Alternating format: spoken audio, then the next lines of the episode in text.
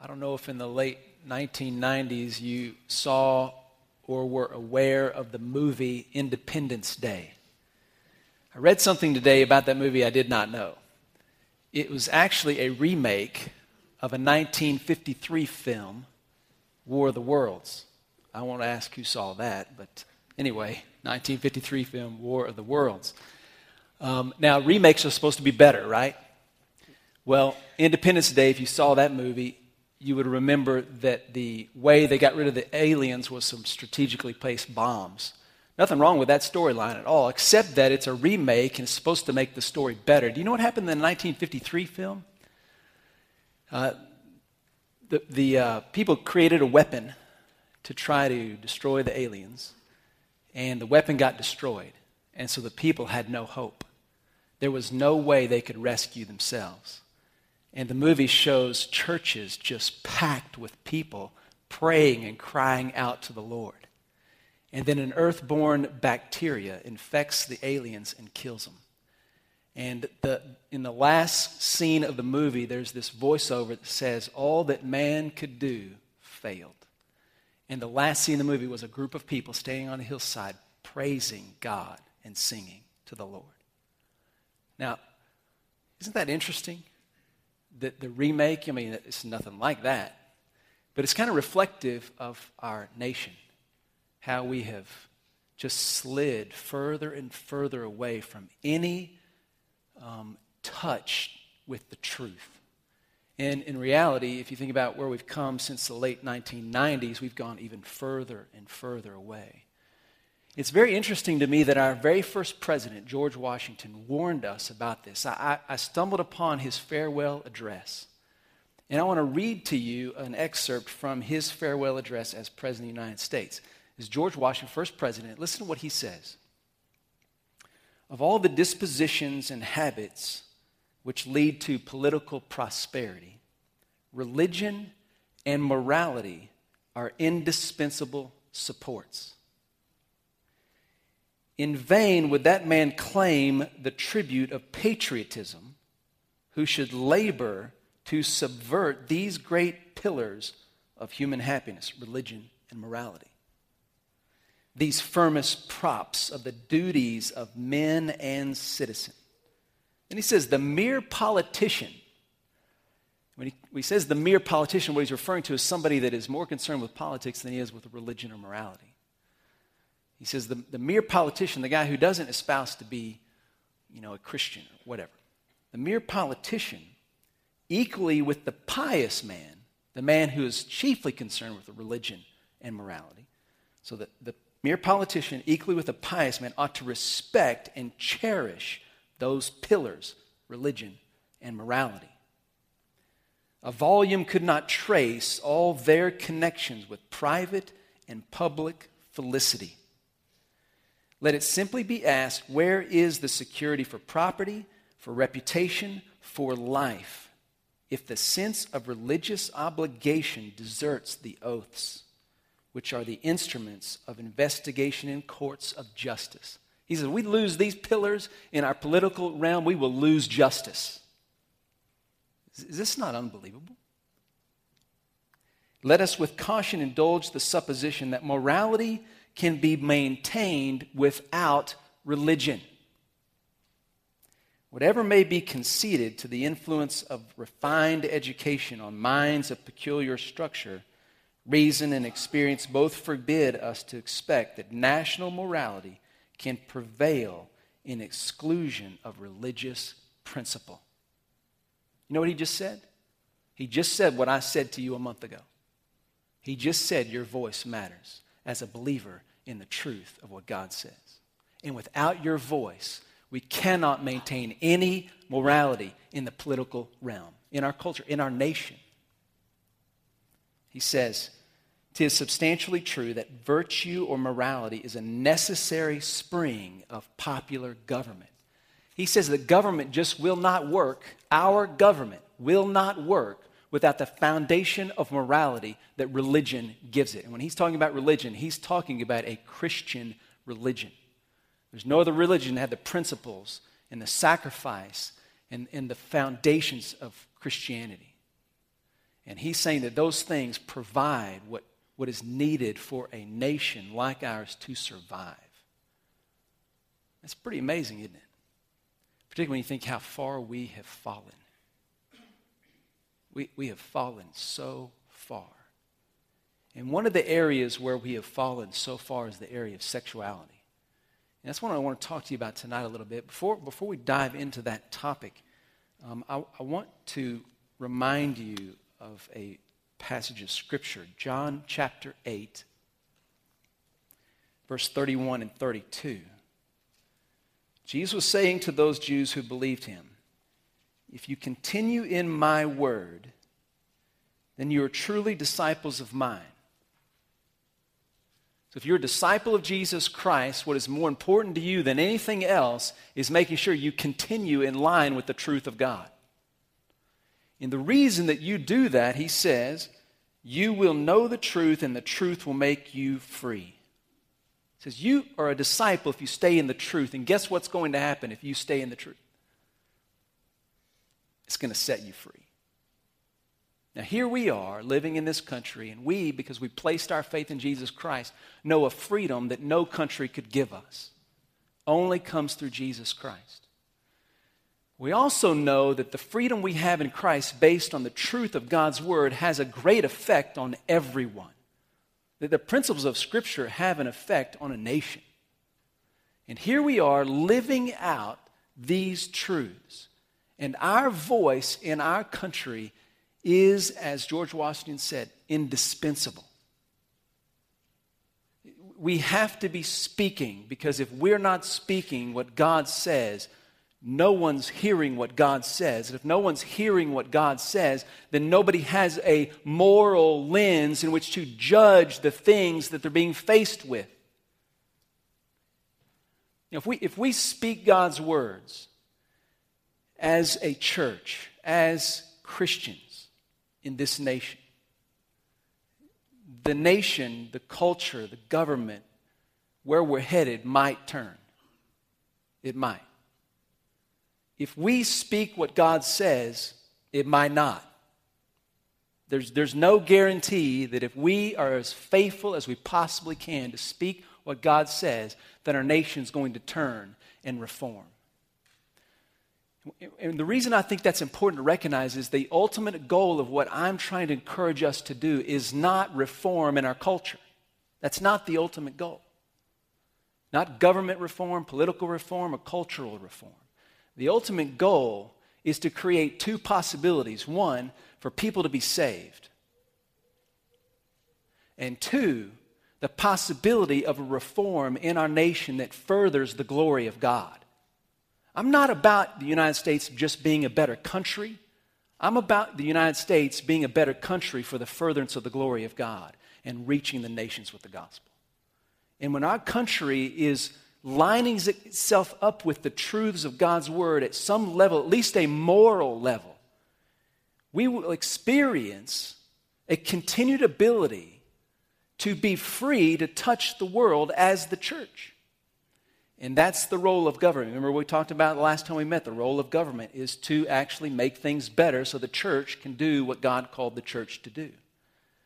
And so we want that to happen, but what we really want is for the gospel to go forth, people to be saved, for reform to happen so that it would further the glory of God. And one area where we need to be using God's word and saying what God says is the area of sexuality. So I want to kind of tonight create Uh, maybe some, some foundation for working through this idea of human sexuality, uh, because it is a huge deal. I mean, the, the homosexual landslide is just creating an enormous amount of energy across our nation. It is not far-fetched to believe that at some point in the near future, our entire country will affirm and our government will actually be putting in place and sanctioning same-sex marriage across our entire nation. It's not far-fetched to say that there is going to come a day in the near future, if, if where we're headed is any indication, that, that same-sex marriage will be a civil right.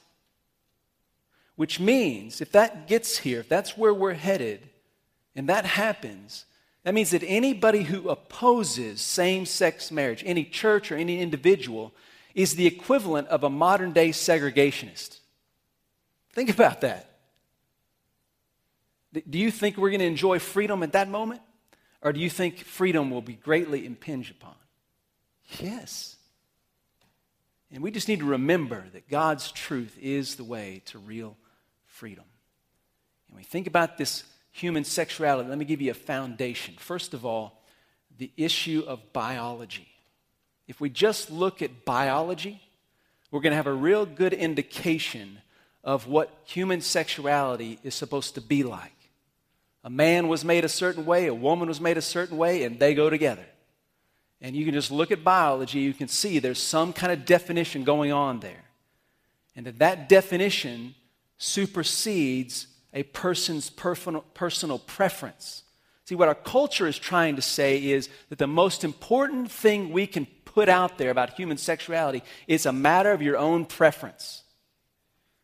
But biology says that can't be true, because the way we were made says it's not about preference, it's about biological function. Now, God in his goodness not, did not leave it up to us to figure it out ba- on the basis of biology. He actually gave a div- divine definition about human sexuality. That human sexuality is supposed to be experienced between a man and a woman, and that definition of sexuality was contained within the definition of marriage that God gave us. And so just look with me real quickly at Genesis chapter two.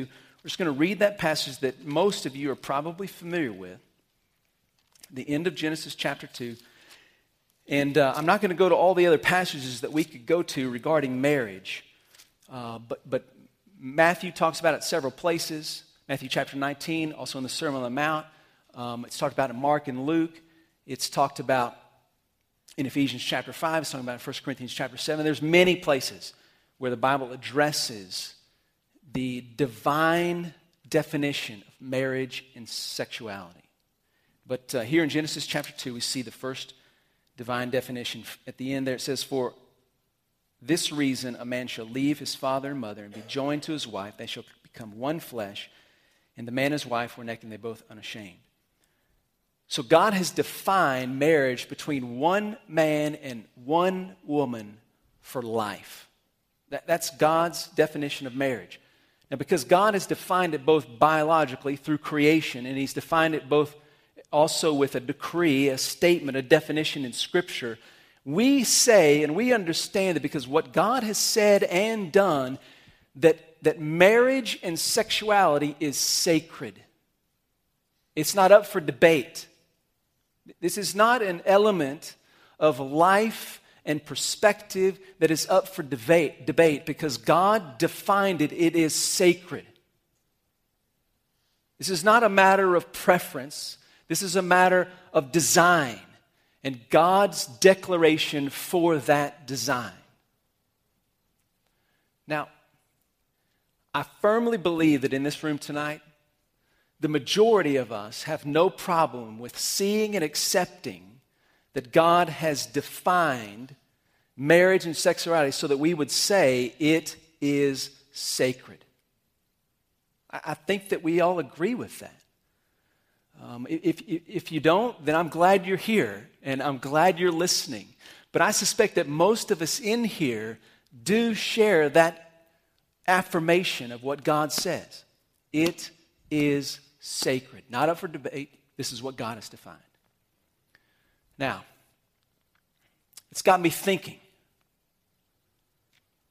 How much do we really embrace the sacredness of marriage and sexuality as a church?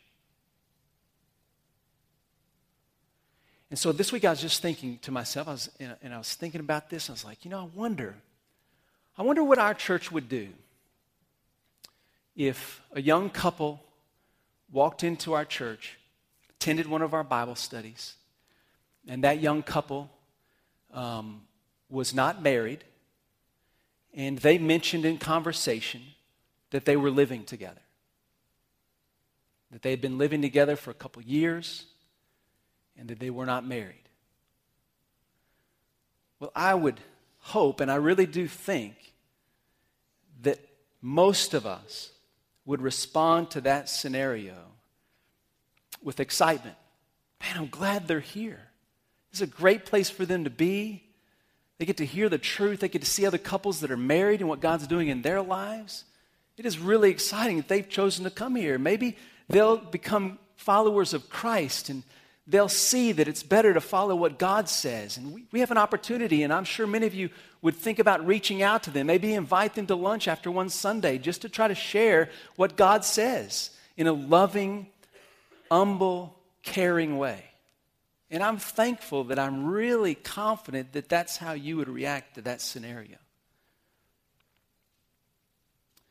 But then it makes me wonder, what if that young couple that is living together and not married are homosexuals?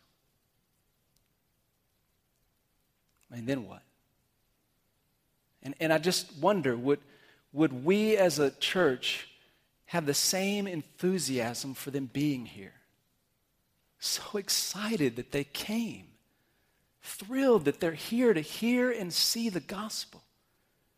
I wonder how many of us would, would really be enthusiastic about inviting them over to our homes for lunch.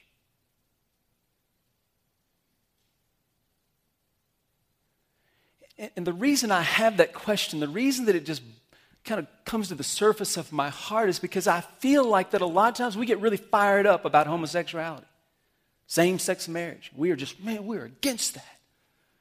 We're headed in the wrong direction here. We got to stand up. And, and I don't disagree with those perspectives. I hope you've heard that. But, but sometimes I begin to wonder, are we fired up about those issues because we just have a real aversion for homosexuality? But we really have not embraced the sacredness of marriage and sexuality. I'm going to tell you, there's no possible way that we can say what God says in our culture about sexuality and marriage if we have not fully embraced the sacredness of marriage and sexuality. And so then the question comes, have you embraced the sacredness of marriage and sexuality? Have you embraced that? I mean, that's the question we've got to ask ourselves. And, and I suspect, like me, that your first inclination is to say yes, because we believe what God says. And yet I'm convinced that our first answer must be a resounding no. We do not embrace the sacredness of marriage and sexuality. Let me show you what I mean. When we don't embrace the sacredness of sexuality and marriage, when we or a nation or a government, whatever, what's going to come out of that is perversion of the sacredness of what God said marriage is every single time. So let's think through some of the perversions that occur when marriage and sexuality is not held as sacred. All right? Perversion number one, premarital sex. Predominantly today in the public forums, sex education includes this idea that they're going to do it. We might as well help them to do it safely. What? It's a complete perversion. Premarital sex. Number two, a culture of divorce. Do we not live in a culture of divorce? And what's really sad is that the right to divorce with no cause has so infected the church that, that people believe they can get divorced because they're not happy. And they really believe, honestly believe, that God will be okay with that because God really wants them to be happy. That's a complete perversion of the sacredness of marriage and sexuality.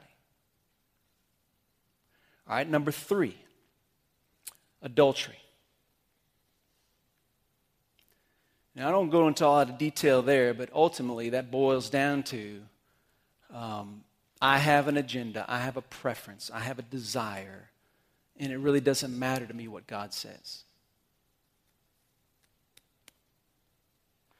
Now, in that same frame, though it's not exactly the same, the Bible says there is an equivalency here, is pornography. And when I'm talking about pornography, I'm talking about internet, I'm talking about books you can read, Fifty Shades of Grey, that kind of stuff. All of that stuff falls into that category. Every bit of that lust, every bit of that is a perversion of the sacredness of marriage and sexuality. And then you have homosexuality and every other kind of perversion. And, and all of this, you know, we have this big problem with homosexuality, but, but you've got to understand that the perspective that drives the idea that I can do what I want because it's my preference that, that leads to this homosexual landslide is the same perspective that leads to every other kind of perversion in sexuality. Identical. And here's what we've got to understand is that the homosexual and that perversion of the sacredness of marriage and sexuality is no different than the perversion in any other way. It's all perversion, it is all sin, and it all comes from not holding the sacredness of what God says is sacred. So, when I say that our resounding answer to the question, have we held marriage and sexuality sacred, should be no, the reason I'm saying that is because we've all sinned against God. Now, maybe you did not get a divorce. Maybe, maybe you never uh, looked at pornography. Maybe you have not and did not have premarital sex. And I hope that you did not do those things because there is so much pain and devastation that comes with those experiences. So maybe those weren't the things that you did in your life that profaned the sacred.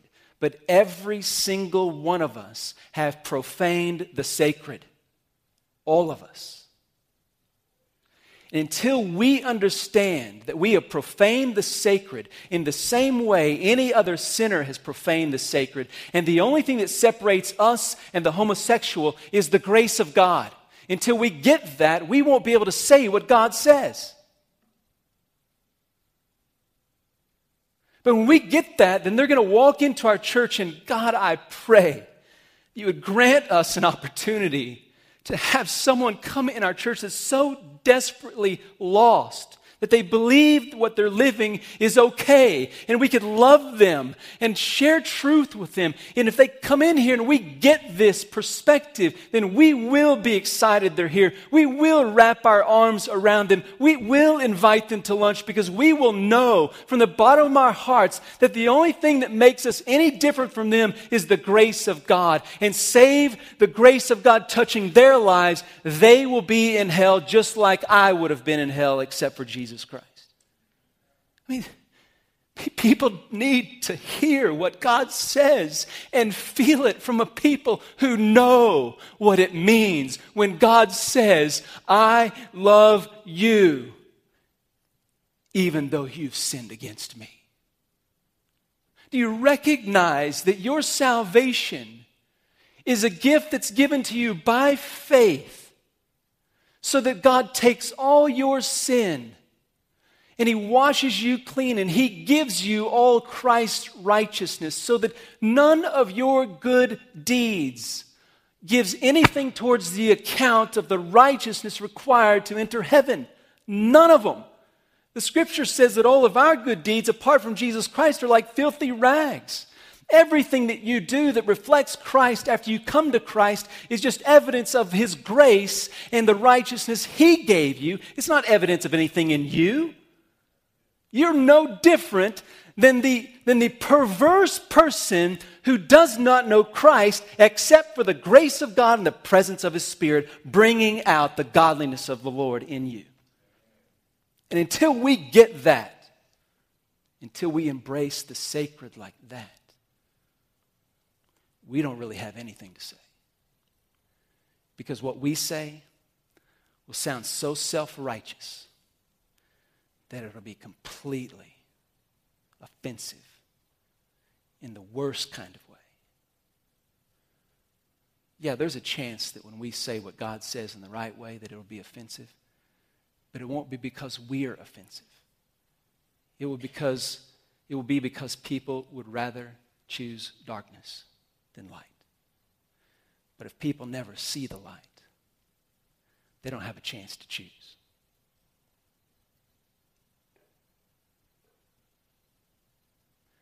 So, here we are. We're in this moment. And you know what we really need more than anything else tonight? Is for God just to remind us how we have profaned the sacred. We really need him to do that. Because if God will remind us how we've profaned the sacred, then we'll see his grace in a way that will allow us to speak words of life to those who are dying.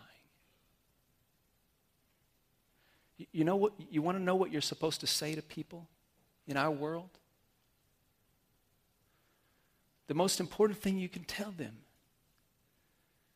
is that I've profaned the sacred, but I found forgiveness. And God saved me.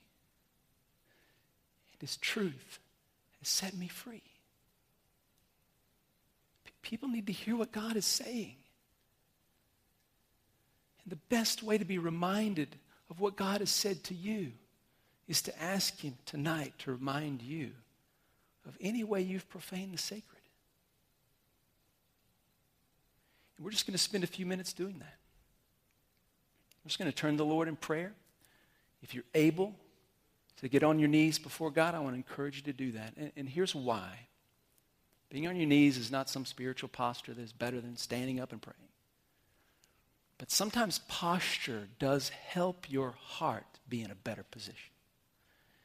And getting on your knees is certainly one of those ways you can place your body in a position that encourages your heart. So if you can, I'd love you to do that. And here's what I'm going to do. I'm just going to guide you through some prayer time, okay? And, and we need the Lord to just, to just be here and to take care of this. All right? And I know there's some young folks in here, some little guys in here. Listen, what I'm going to tell you to do, what I'm going to guide you to do, you can do this. Because every one of us has sinned against God. Every one of us. And there's something wonderful when God shows us our sin. And then he tells us we're forgiven. And we need that. If we're going to leave this place saying the right kind of things, we need that more than anything else.